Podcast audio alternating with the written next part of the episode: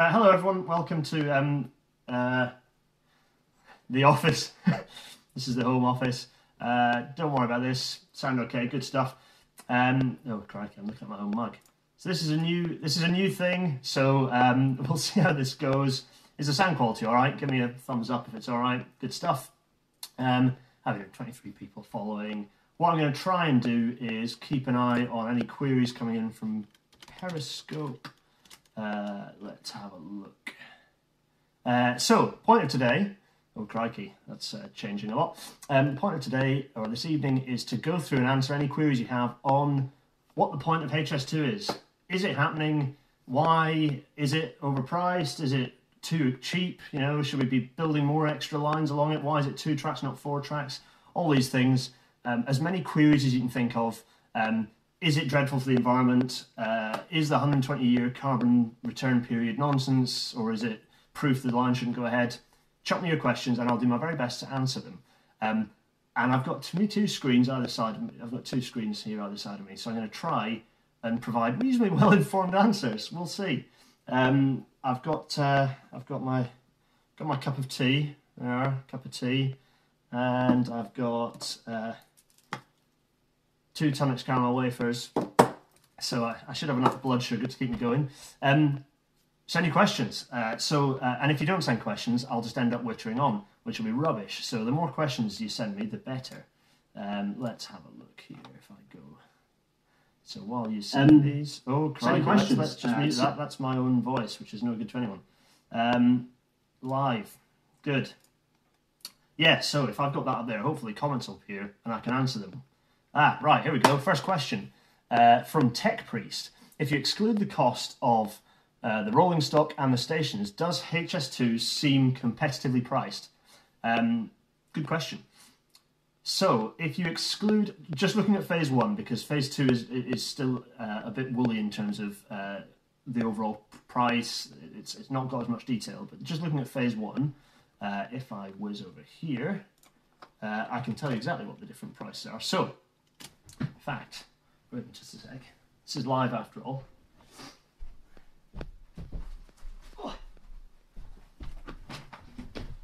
In your latest copy of Rail Magazine, which you should have all got hold of, um, you will see a reference to some costs for a couple of different projects. I've just watched myself run off. There's a bit of a delay uh, on this computer, so that's fine. So you're see- maybe seeing things 15 seconds behind reality, uh, meta. Um, so for a comparison, uh, I picked out and pulled out basically the costs. In fact, I can get even get the spread. So this, this is like interactive. So I'm going to be pulling up spreadsheets left, right, and centre as well. Um, so if I go to let's have a look, just my writing. Oh, I want to turn that right down. If I go to my own folder here, and um, basically, if you pull out the costs, HS2 at the costs of stations and of um, the rolling stock, you end up with a cost per mile ish of um, of around about what is it, 170 million um, pounds. Um, that's in 2019 prices. And don't get me wrong, that's a lot of money. But if you compare that, for example, to um, uh, HSL Zuid in uh, the Netherlands, uh, that cost around about 109 million pounds per mile. And if you look at uh, the the um, one of the kind of main high speed lines uh, in South Korea, the cost for that was 200 million pounds per mile uh, and both of those projects generally excluded stations. So actually, if you consider um, if you consider kind of comparable projects, actually HS2 is not crazily overpriced. Um, yeah, so that was a quick. I need to be quicker answering questions. We've Got four already. Um, hi Gareth, this is a, a, good one. This is from Lady Macbeth. Uh, hi Gareth, do you understand why people on the left are hesitant about HS2?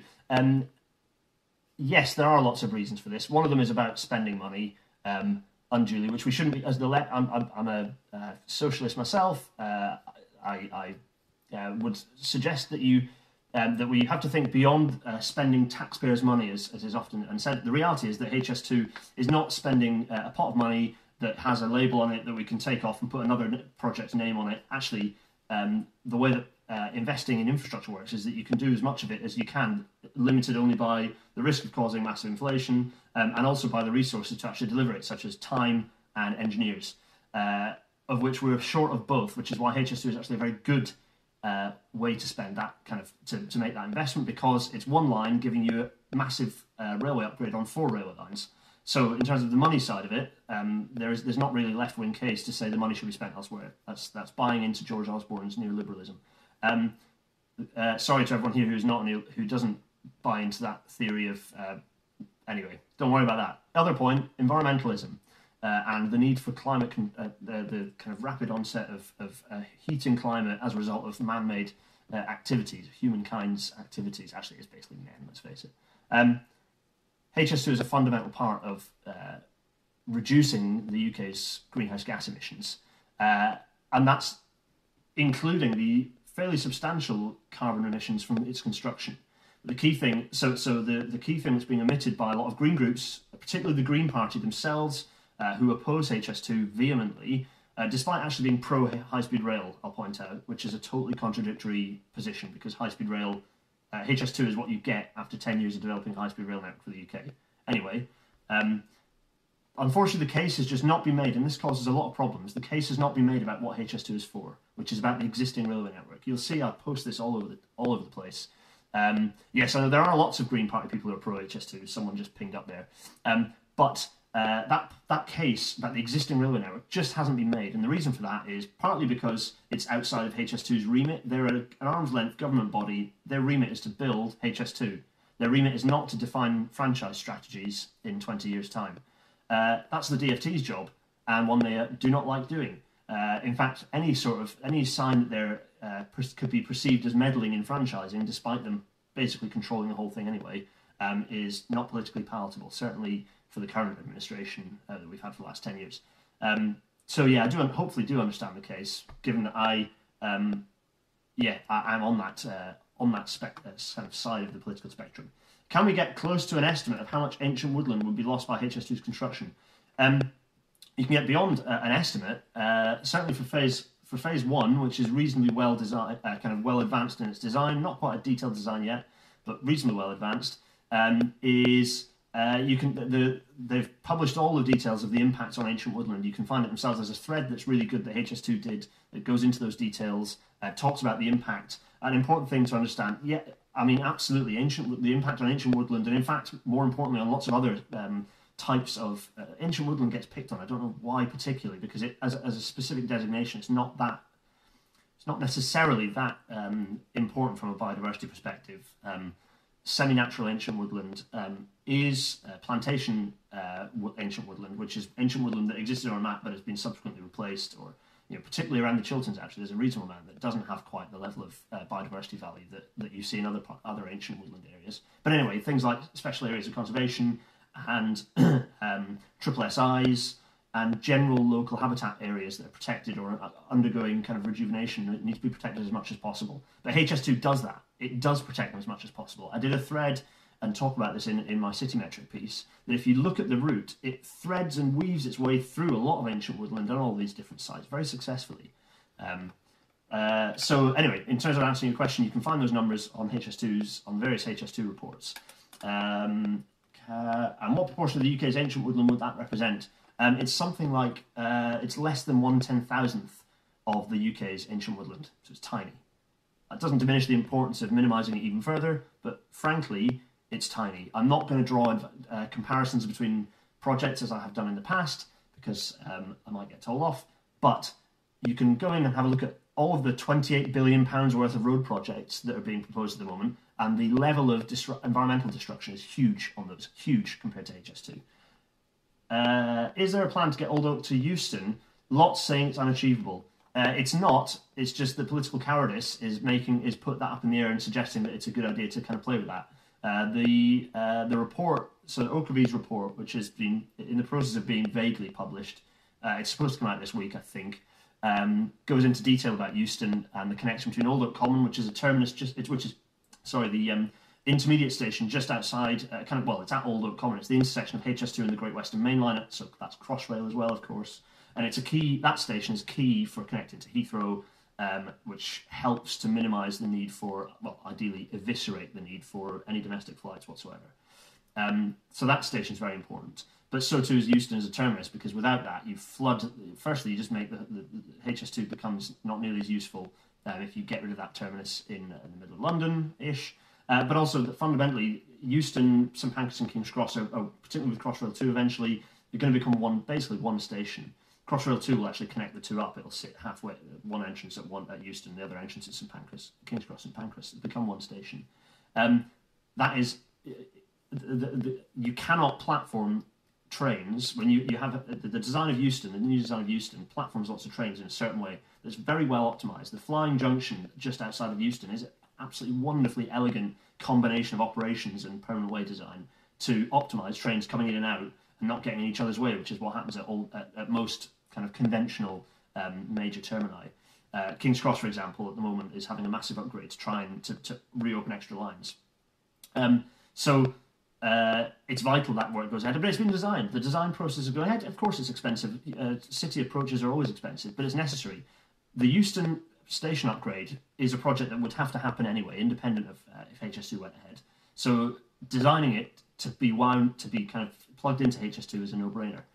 Uh, do, do, do, do, do. Is there a plan to get all the? Yep, done that. Um, sorry if I forget to read your names. Uh, do you think? So this is from the, the Glass essay. Do you think it would look different, better, less expensive? Trains were renationalised.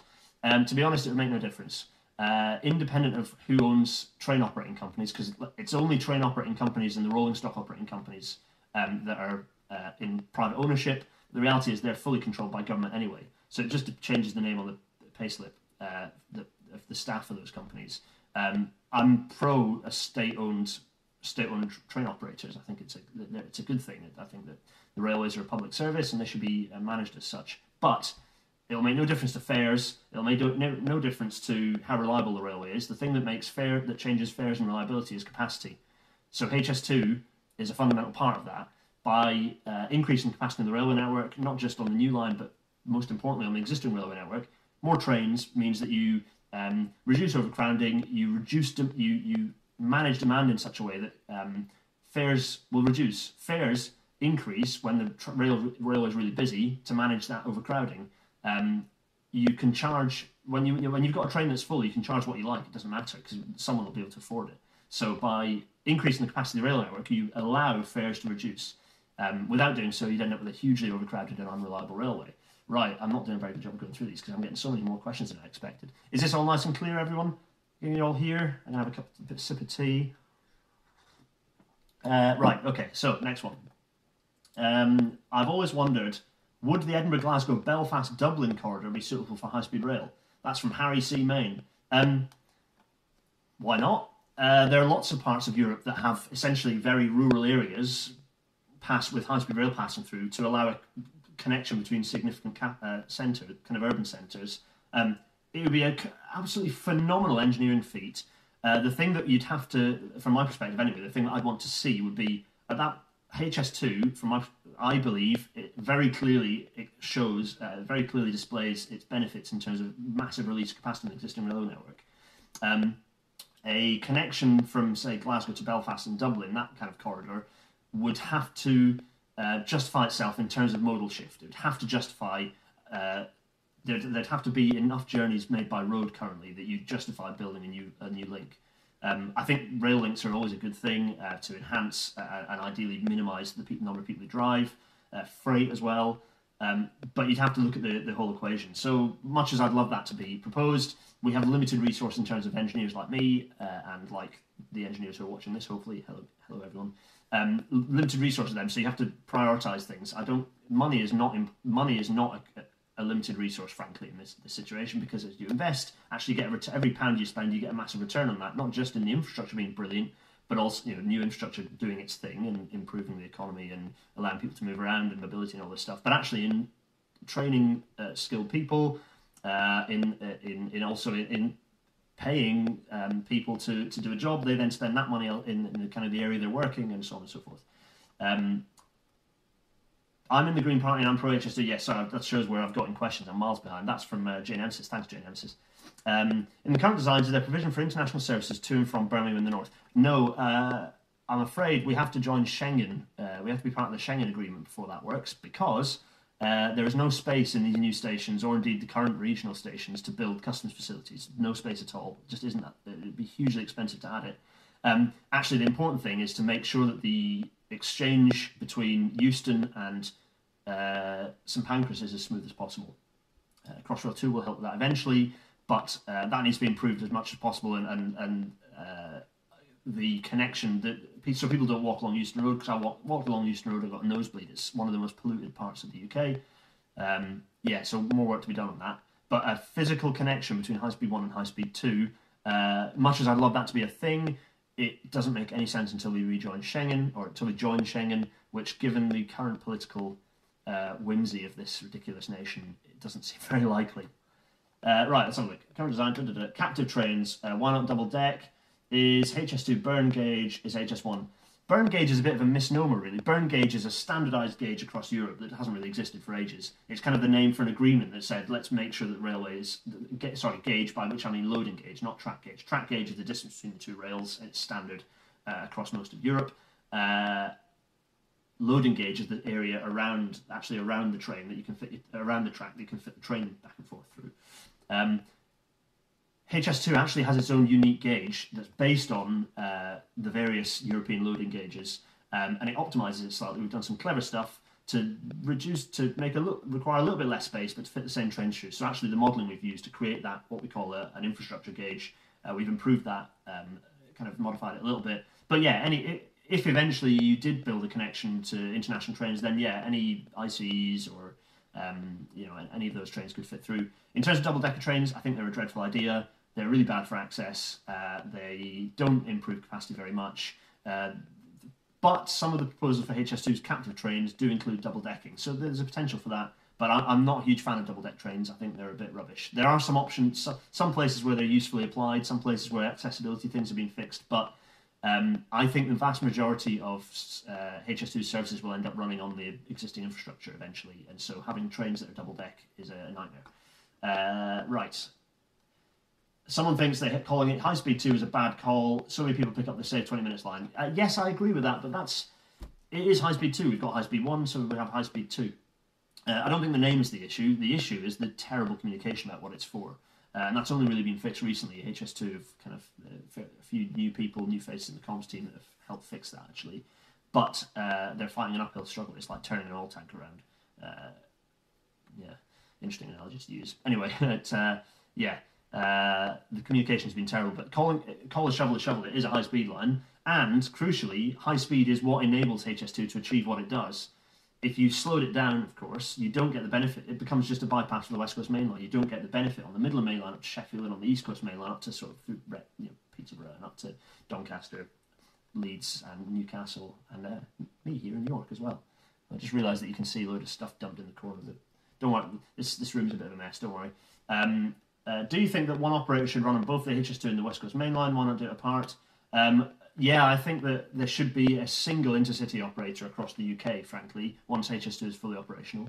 Um, and it should run all of the interconnecting services.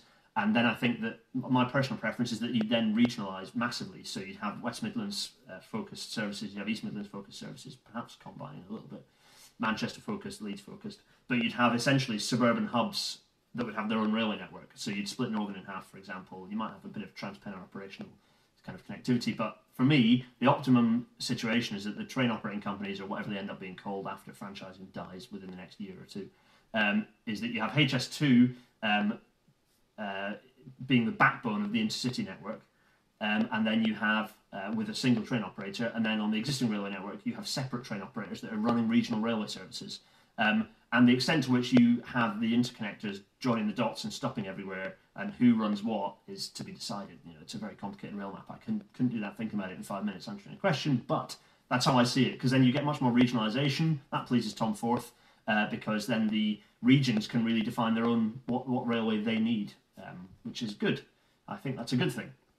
Uh, agreed. Incapacity in there. Yep. Uh, what advantages are gained by having terminal stations? Um, this is something I learned recently. William Barter is fantastic to read on this. Uh, I used to think terminal stations were a terrible idea, but actually, somewhere you have to have a terminal station. Uh, you need somewhere that you can park your services. So you need a fan area where you park up services that are kind of between going one way, going the other. So actually, if you design the station throat properly with proper grade separation, you end up with quite a well optimized system. So Euston, Curzon Street, um, are both wonderfully well optimized uh, railway stations in terms of how they get services in and out um, with minimized dwell times and not conflicting with each other. Uh, I, the, the, there's a video that I put on Twitter ages ago of the 3D alignment um, of the 3D alignment for the railway lines coming out of Euston, and it's just and before they reach Oak Common, and the way the lines sweep over it, oh, it's just stunning. It's a wonderful bit of optimized operational uh, and uh, infrastructure design. Uh, you can't. There's no point building a railway if you don't think about how trains are going to run on it. Uh, and okay, segue. So if you, every now and then you'll hear people refer to um, High Speed UK's plans. Um, Colin Elliff, is one of the two people who developed those plans, uh, have great respect for him, and he interviewed me, and I, I kind of got onto, into the railway as a result of him giving me the nod. But High Speed UK's plans have been developed by engineers with as far as I can tell, e- either zero or very little operational input, and it shows, frankly. Uh, William Barter could go on for ages explaining why that is. I'd recommend you go and follow him on Twitter because his his explanations and actually his his piece that's in this same issue of uh, Rail. This is issue eight nine seven. He's written a really good piece in here that I'd recommend you pick this one up. It's still on shelves. Uh, it goes into really good detail about. Um, firstly, that 18 trains per hour on HS2 is not not particularly unheard of. It's um, it's actually easily achievable not easily it's an exaggeration, but you know what I mean. Right, what else have we got? Advantages, terminal stations. Uh, would building the line without high speed still offer the same capacity benefits of the network? No, it wouldn't. It definitely wouldn't. Uh, can a cost benefit case be uh, currently be made for an extension to Glasgow or Edinburgh? Um, frankly, I don't care about the cost benefit case, although you probably could build it. Um, it should happen because you still north of the new lines, you end up with that conflicting, uh, the conflicting slow and fast trains issue again. So yes, it should be segregated. To what extent, given that the traffic does reduce as you get further north towards Scotland, to what extent that needs to be a totally new line or for tracking with a bit of separate route, for example, over Beattock, where you perhaps uh, build a more shallow gradient through a tunnel for the um, potentially you'd actually you use that for freight um, and then put the high speed stuff over the top. Uh, there are different things you could do, but I would rec- uh, yeah, it needs to happen. I think it should happen. Um, uh, for example, that's not a crazy suggestion either. The UK Labour Party had it in their manifesto, for example. Uh, yes, I think it should happen. Uh, thumbs up. I can't remember what the, this is the problem. I can't remember what the thumbs up was for, but thanks to this Hippo tweet for the thumbs up. Um, would it be cheaper if you didn't do high speed? Uh, no. Uh, I think the, the estimate is around about 10% saving, but that's on infrastructure alone. That doesn't account for the fact you'd need um, more rolling stock, which means you'd need more stabling, more maintenance. You know all these things. Plus, uh, if you redesigned HS2, you're starting from scratch, so you're right back to you. You probably set yourself back by another five years. Uh, you have to go through the whole legal process again. Um, we don't have time for that, and also speed. The speed is what enables it to achieve the capacity release on the West Coast Main Line and the Midland Main Line and the East Coast Main Line and all the intersecting cross country routes as well. You slow it down. You need to build more than one. That's really expensive, complicated, requires lots of engineers. Uh, hopefully that's clear. Are these answers clear? Am I rambling? I'm probably rambling. That's what I do. Uh, let's see what we got. Um, so, is there a specific reason it's not connected to HS1? Yeah, for Schengen, unfortunately, without Schengen, without being part of the Schengen agreement, there's no point because you don't. There's no space for customs facilities at the regional stations. All the way from Amsterdam to Glasgow would be awesome, wouldn't it? It would really be wonderful. Uh, uh, Avanti, Trenitalia pointed to run West Coast Mainline HS2. Yeah, they are, um, but that's only for now. That's only while HS1, uh, sorry, HS2 Phase 1 is operating. After that, things will change. Uh, is there a plan to link up HS1 and HS2? No, no, I'm afraid there isn't. Schengen again. Uh, can you comment on the validity of HS UK proposal? Ah, um, the literature, literature seems very plausible. This is from Bash Runway 3. Um, I'm afraid they're not very plausible at all. Uh, that's because uh, they've been def- de- defined by uh, engineers like me without really consulting any operational experts, so they don't work, and they don't resolve the conflicting traffic issue very well. And they'd require they'd be much more expensive. They'd take much longer, and they'd be hugely more environmentally damaging. So they're not worth paying any attention to, I'm afraid. Uh, and I know that Colin and Quentin will be hugely insulted that I say that, but I'm sorry, it's true, gentlemen. Uh, yeah, but why not two diff- different ones? Oh, sorry, I'm not sure what that's in reference to. Oh, anyway, we'll come back to that. If I, uh, Phil, sorry, as far as I know, it isn't. Oh, crikey, I'm falling behind now. Need to push passengers onto HS2 It's about increasing local capacity. Yeah, so, yeah, all clear. HS1, HS2 link. Yeah, sorry, Schengen. Stupid Brits. Yes, we are. Yep, no, none offence ta- no offence taken. Local capacity increase into Leeds seems small. What's expected? Um, that's not true actually. On several of the lines that connect in through Leeds, you get a capacity increase of between double and triple the number of current commute peak time seats. So that's massive. Uh, so, you know, for example, between Doncaster and, and, Leeds at the moment, all the intermediate stations have epoxy, you know, one or two hours, hours uh, services an hour, and they're like 20 minutes apart, and then four, they're, they're rubbish. Uh, that line is a perfect example of, of that capacity release I'm talking about. All those trains, uh, in fact, someone shared a brilliant graphic showing the interaction of those services and the huge gap in the timetable you have to have to allow the fast trains to get through without, uh, you know, the LNER trains to go through without stopping. You just have a huge gap in the timetable get rid of those LNER services off onto HS2, and you get much more bunched up services, and they can and all the trains can stop everywhere. Yes, that means a moderate uh, journey time increase. But the point is, you then connect into the hub. So overall, for longer journeys, it doesn't matter. You end up with a saving because of the speed of HS2. Um, and in terms of local journeys, it's more important that you can turn up at a station and you don't care when the train is. The reason why everything transport works so well in London is because you turn up for a train and you don't care when the, you don't have to look at the timetable because it turns up in two like in two minutes. When we talk about leveling, well, when people, I don't like this phrase because it's a bit generic. When people talk about leveling up the north, what they really mean is everywhere outside of, H, of, of the M25, uh, you, you, have to turn up and you wait for an hour for a train. Uh, in lots of places, uh, and even in the centre of cities, 15 minute frequencies on the on, on some of the really intensely used um, urban lines. It's just rubbish. You should be looking at super high frequencies. Look at what Thameslink can achieve, which is the most high capacity uh, railway in the UK. 40,000 passengers per hour per direction. That's what we should be aiming for in Manchester, Birmingham, Leeds, and actually quite a few of the smaller cities as well. Uh, is the authority facing resistance and shortage of funds in acquiring land for HS2? To be honest, I don't know much about the land acquisition of HS2. Um, it is just, uh, yeah, uh, there's been all sorts of mess. Don't get me wrong, like HS2 as an organisation has just made a right old mess of quite a few things for the last sort of 10 years. Certainly as they've started land acquisition, there's all sorts of but it's a big government project. Of course, stuff goes wrong because it's big and humans are generally inept and we make mistakes and we need to learn from it. We need to capture that learning. Um, but fundamentally, the problem with a lot of this is because the UK just doesn't bother to invest in infrastructure, and, and even when we do, it's boom and bust. Um, we haven't got the skills base, not just for engineers, but also for commercial experts, um, for uh, you know project managers, uh, for operational experts, for uh, software developers to get the signalling right. Look at Crossrail. The issue with boom and bust is we don't have this skills base just sat waiting in the railway. We have to hook it in from elsewhere because the railway's got so much, or infrastructure more generally, it's just got such an unstable level of investment. It's hopeless.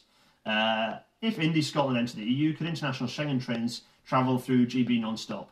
It's not going to happen. I'd love that to happen, but I just can't imagine the reality of that, would, of that working.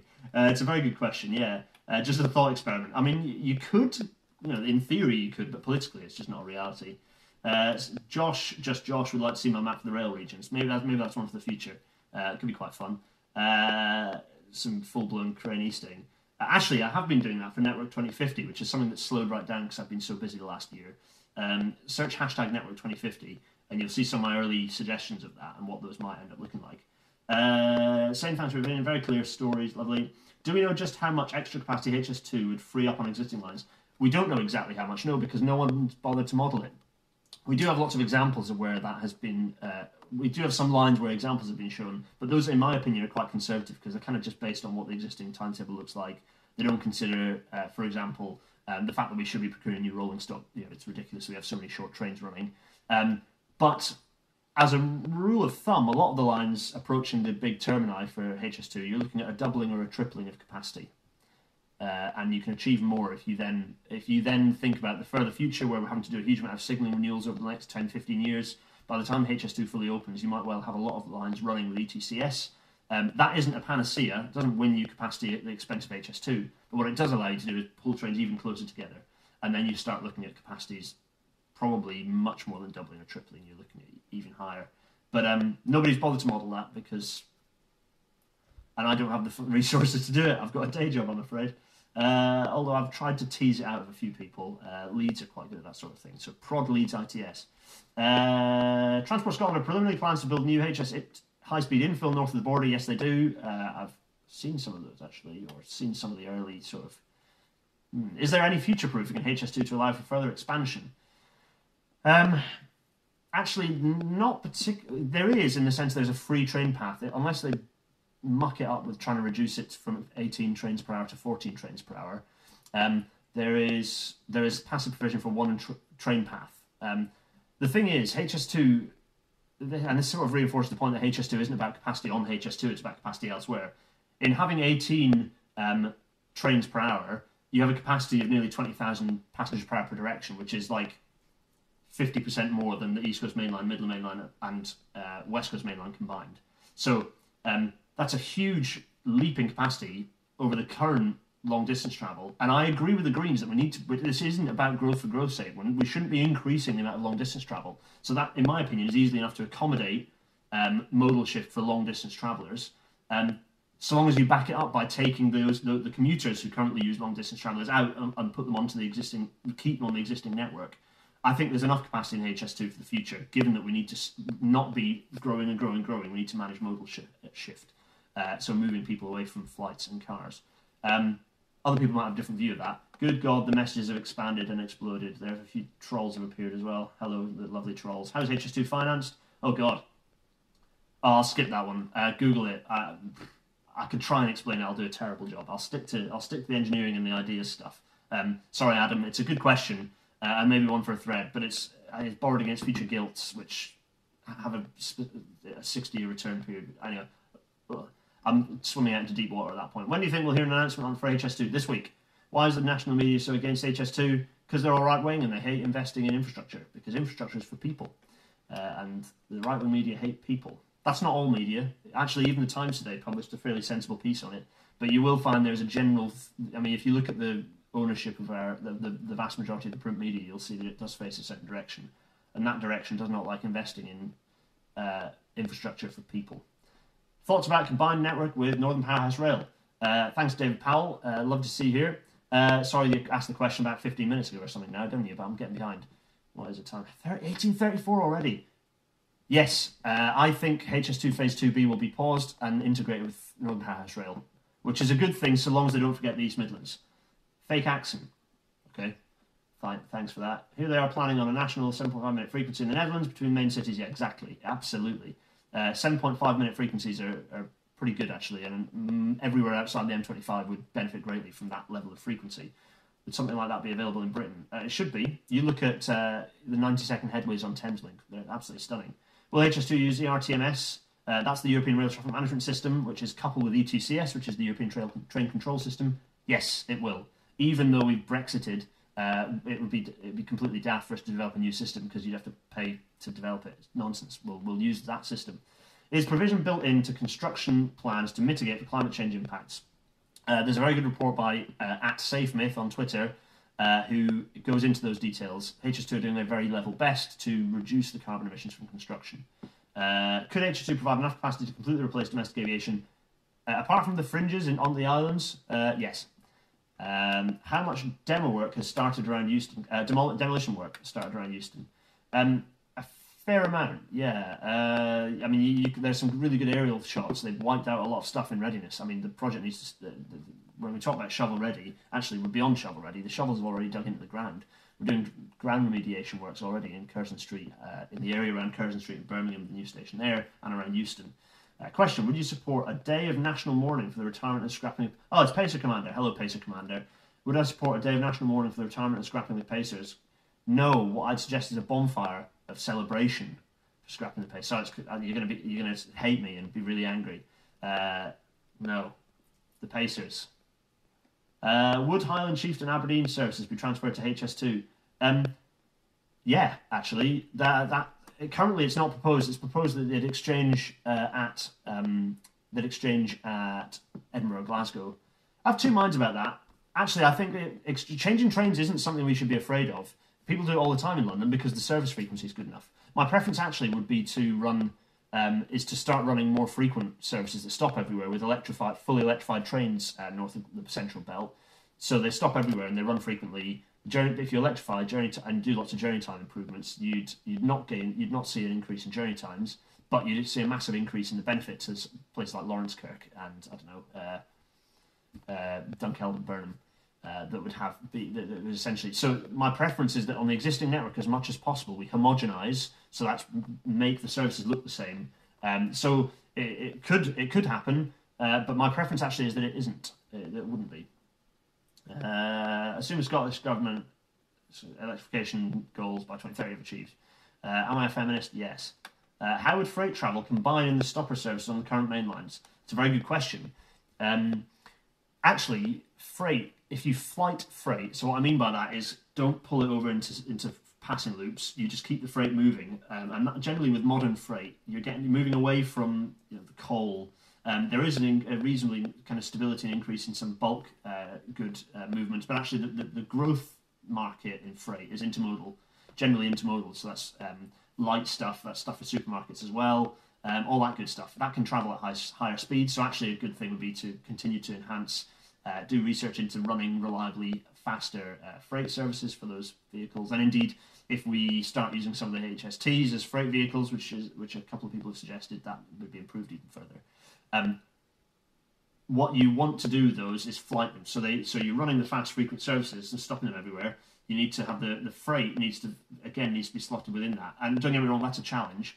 But freight fits better amongst stopping services. So if you've got freight that's running at 60 or 75 miles an hour and you've got 125 mile an hour stopping services, that's a lot easier to fit together than um, stopping services and freight, and then non-stop fast services. Because the non-stop fast services that wreck your timetable and make loads, require loads of empty space. Hence why HS1. Sorry, I'm getting tired. Hence why HS1 is uh, HS2. 38 minutes in, and I'm already getting confused. HS2 um, is will not run freight and shouldn't run freight. Um, it's all about clearing up those, uh, getting rid of those fast services off the existing main line. Right, let's have a look. Uh, uh, how many cities and regions not served by HS2 benefit from it, e.g., Bristol in the southwest? Another good question. Bristol in the southwest will benefit, for example, by the release capacity uh, at New Street, so that allows more uh, connectivity through towards uh, towards Bristol and the southwest. Um, potentially, also, you alleviate some capacity issues by um, running down into HS2 on HS2 into, into uh, Euston or into Old Oak Common rather, and then changing an Old Oak Common onto uh, intercity services into Bristol, and that can be quicker than the current cross country route, which is quite weavy. By doing so, you might well then get benefits around Gloucester by taking those intercity services off out of that off that main line and allowing them to just be running local services at higher frequencies, and then using the uh, massive enhancements that have happened on the Great Western Railway, uh, the Great Western Main Line, actually that you stop using cross country services, you start running into Old Oak Common and then getting HS2 without seeing any hit to your journey t- uh, time, um, and, and, an increase in frequency actually. Uh, so there are actually substantial potential benefits for for Bristol uh, and that and the, and the region. Uh, those obviously haven't been quantified by anyone because no one's bothered to think about that sort of wonderful stuff. National Bonfire, Sir Andrew look here. Yeah, sorry, uh, sorry, Pacer Commander. Any idea when they'll spark up Dundee and Perth? Uh, pass. Uh, electrification has paused a bit in Scotland, hasn't it? Um, I'm afraid, but hopefully that'll reverse. Right, I'm going to go on to Twitter and see because lots of people occasionally ask questions on Twitter without realizing that I can't see them. So let's have a look. Um, thanks for Oh, that's very nice. Thanks, Michael Batman. Uh, yeah. Oh, that's all right. I'm still going. Uh, happy days. Any other questions? Let's have a look. Oh. Yeah, I've caught the questions somehow. Uh,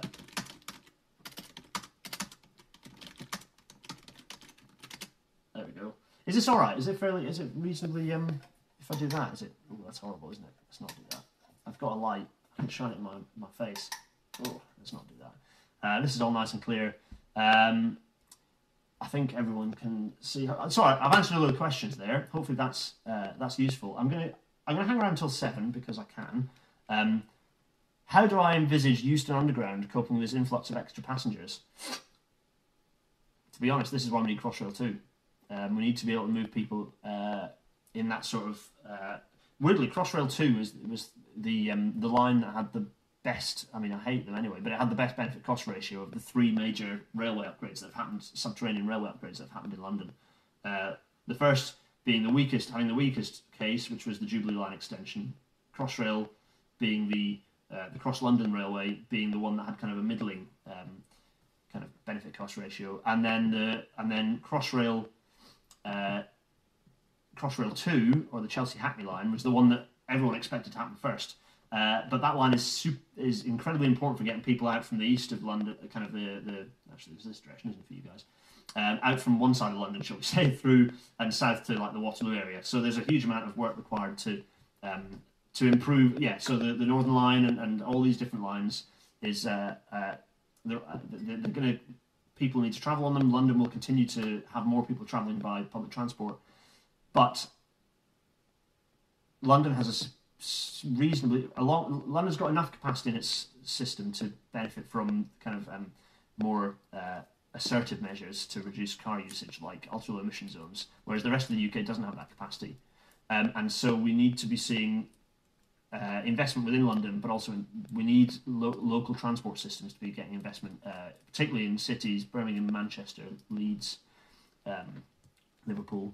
Uh, these major cities, and Bristol, of course, um, these major cities require. It's ridiculous that these cities don't have proper underground systems, let alone trams and, and uh, Leeds. It should have several metro lines, let alone you know not even having a single rapid transit system. It's just bonkers. Uh, right, here we go. Uh, do HS2 trains use three times as much energy as standard intercity trains? One claim for uh, Martin. Yes. Um, no, they do not. That's nonsense. Uh, it's based on uh, using the, the, laws of physics and just going, oh, if it goes faster, it uses more energy. Um, the reality is that uh, these trains, firstly, they're newer trains, so they use less energy anyway because they're more sleek and efficient. Secondly, they have much higher capacity uh, internally. So you know the HS2 trains are expected to have a capacity of around about 1100 compared to about 400 on a typical intercity train. So um, so actually you're you're reducing the energy consumption per seat. So yeah, it's a nonsense claim. It's just a load of rubbish. Um, uh, slightly tangential. Do you have an opinion on hydrogen as a means to electrify rail versus overhead? Uh, yeah, if only at the very extreme ends of our railway system uh, should we be using hydrogen. If you're running more than six trains an hour in one direction, or you have speeds of 100 miles an hour or more, absolute by default it should be electrified conventionally. And then you've got a load of grey area ones where you're connecting things. Those and kind of within the network, and you just have an island of unelectrified railway. Those should also be fully overhead electrified. Only lines like the West Highland line uh, and you know uh, some of the southwestern branches, you know, maybe the Tarka line, for example, you wouldn't electrify, um, or at least you wouldn't prioritise electrification of those lines. But uh, conventional electrification is by far the best way to go because you have a much cheaper um, railway system, a much more reliable railway system, much lighter trains, so on and so forth. Uh, David Powell is pointing out that HS3 is Northern Powerhouse Rail. Yeah, I try. I hate the name Northern Powerhouse Rail because it's a gimmick name invented by George Osborne but a lot of people use it. So I try, you know, I try to use what people describe it as. But it's High Speed Three. It's the third separate, distinct high speed rail project in the UK, uh, or at least it is since the, you know, the 2000s. Because the Selby diversion was the first high speed line in the UK. But that's for another live Railways Explained thread, right? Uh, will high speed trains be able to switch away from HS2 for engineering works? Um, that depends on how many connections into the existing railway network we get. So um, HS2 is being designed as a almost 100% reliable railway. So you build it and you walk away. Um, it will have certain closure periods, but it will be designed in such a way that you don't need to close it for engineering works. That's the advantage of a new railway system is that you can design it such that, and it's not gold plating. It, this is this is making the consideration that um, uh, railways, uh, you know, all railways are hugely unreliable because we have to spend so much time plastering them up and fixing them and screwing up bolts that fall to bits and X, Y, Z, all these different things. Uh, HS2, you have the benefit of designing it to be good from absolutely brilliant from the offset. It's not gold plating. It's reducing. It's reducing. You know, not least reducing the carbon footprint because the travelling that people have to do to get to main, and maintain the railway. Um, you look at Network Rail's uh, foot kind of carbon footprint. A huge, huge amount of that is from people like me driving to site to, to, to survey and do things because uh, we've got a load of kit that we can't haul on the train or the last train is X and Y. So a lot of us travelling to site, and also because stations are usually miles away from, often miles away from where things have gone wrong.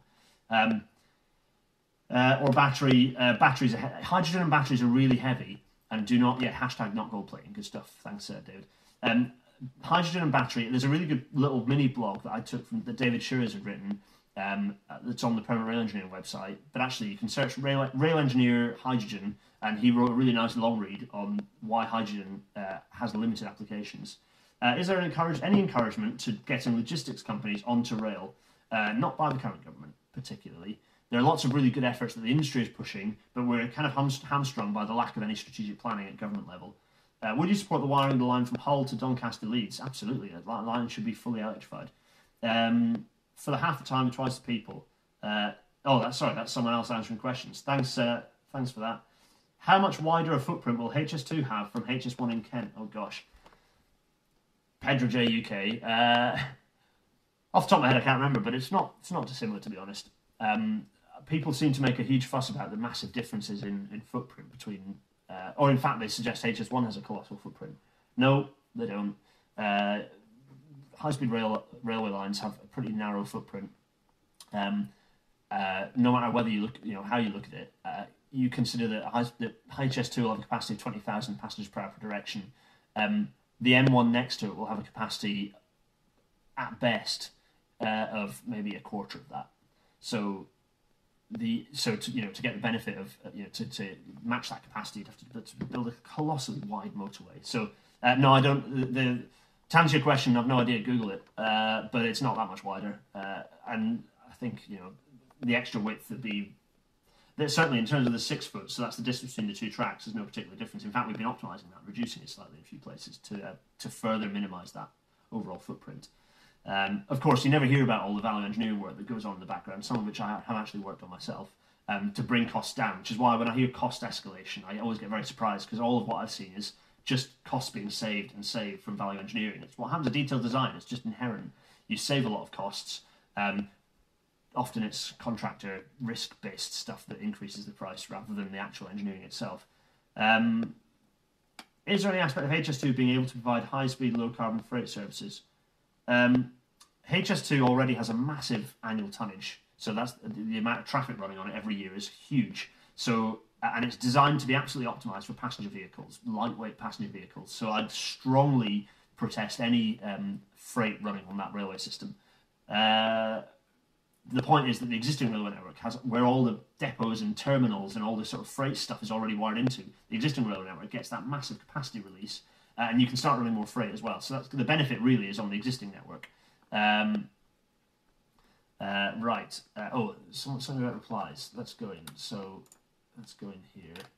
Someone, ah, forgive me for pushing this, but the, in the plans there is a link to HS1, HS2. This because, um, that link is like a slow speed link, and I think maybe that's doesn't exist anywhere anymore. I can't remember exactly actually, uh, but I think it's been excluded entirely. Oh yeah, that link portal. Yeah, no, that doesn't exist anymore. Uh, Josh, just Josh, that's been removed from the plans. Doesn't exist. That's an old map you're looking at, I think there. Uh, Periscope won't let me log in. Oh, David, get get get involved. Uh, some thumbs up from people. Good, right. Uh, where was I? I've fallen hopelessly behind, and I've got uh, only got ten minutes left because I think more than an hour would be completely nuts.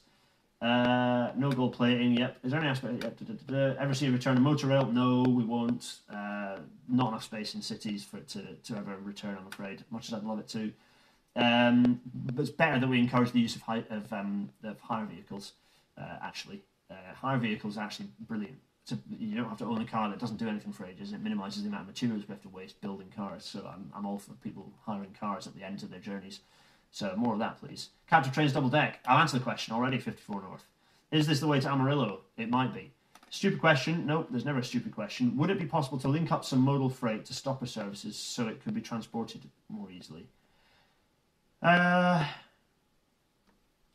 there are discussions about this sort of thing, actually, and there are also discussions about micro intermodal freight, where you only have maybe a few wagons being transported.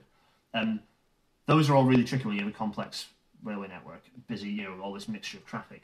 Once you start homogenizing things, uh, actually, that those sorts of clever experiments and optimizing the way that you move freight around become possible.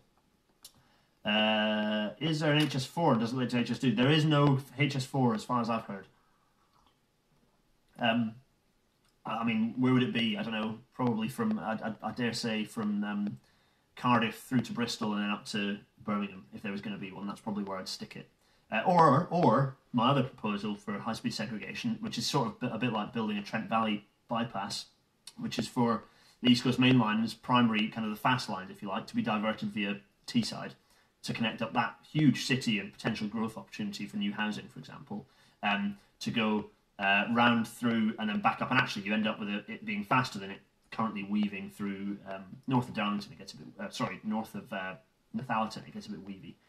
Uh, is my tea cold yet? It's kind of. I didn't. I, am having a Lady Grey because I quite fancied something that didn't have milk in it, so it's not cooled down quite as quickly. Technical answer for you, David.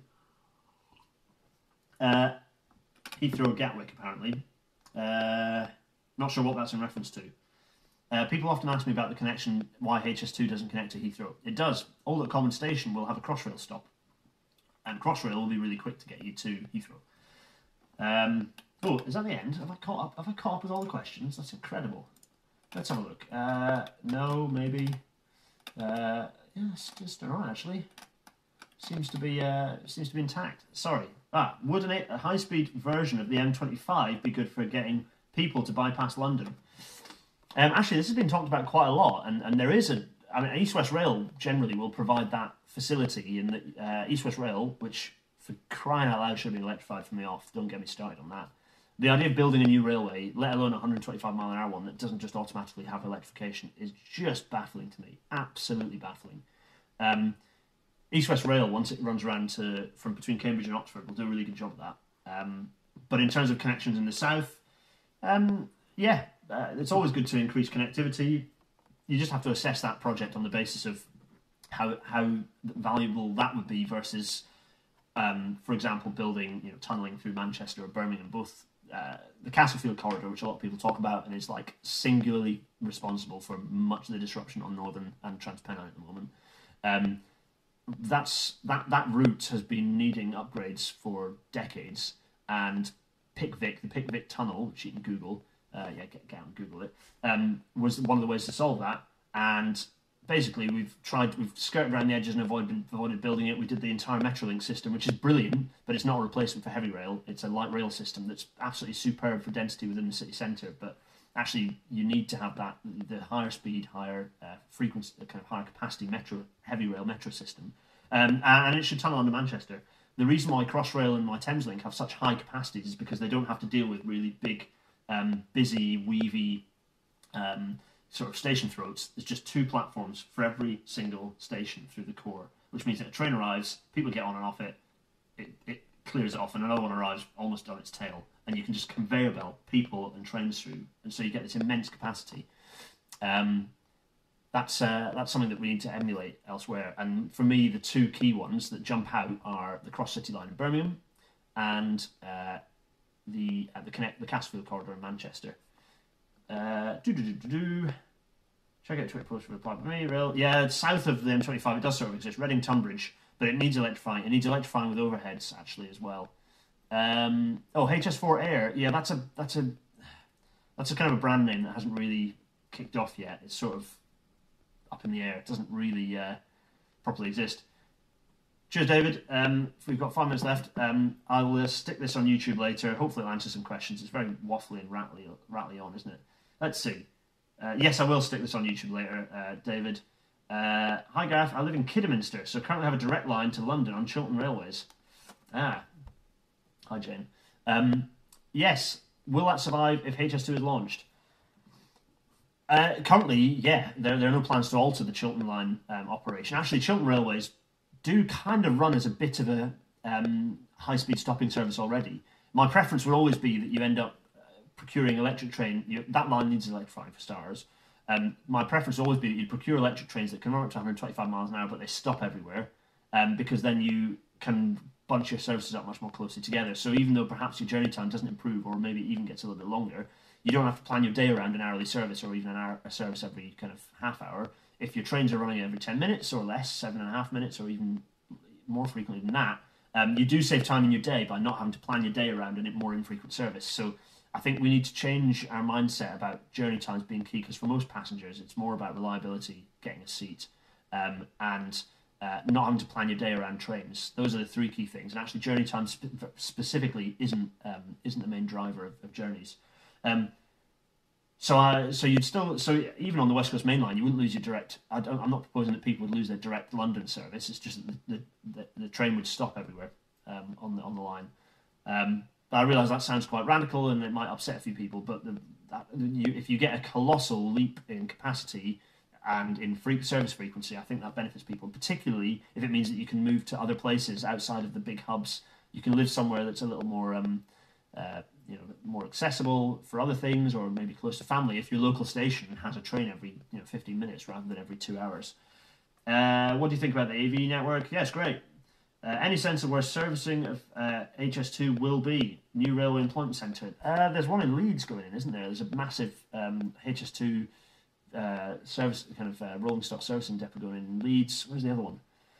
Is it uh, in? It's probably in London somewhere, isn't it? Is it maybe near Old Oak Common? Perhaps they'll have the rolling stock depot. I can't remember off the top of my head. Finally, I really ought to memorise like exactly what the layout of HS2 is, but um, actually, my my my role isn't so much to know the ins and outs of the design perfectly from top to bottom. Uh, it's more to kind of make the case for what, why it's so important, why high speed segregation is so important. Uh, any more questions? We've got three minutes left. We're getting close to finishing time. My tea is like mod cold. Um, hopefully, some people recognise this lovely, lovely railway poster. Uh, oh yeah, LMS, marvellous. Um, I don't eat Metonics caramel wafer. It's probably for the best because it's dinner time. Um, cool. Thanks, David. I might do. I mean, depending on how horrifying this was, and oh, just see myself waving a mug around in the screen on over there. Oh, don't, I won't do that again. Um, hopefully, this was useful. Um, I always enjoy Q and A sessions. Uh, they're they're they're kind of much easier to. I, I like that engagement. It's really nice, uh, particularly the people who accuse me of having a fake accent. Um, my accent's a mess. Uh, my dad's from North Devon. My mum's Welsh.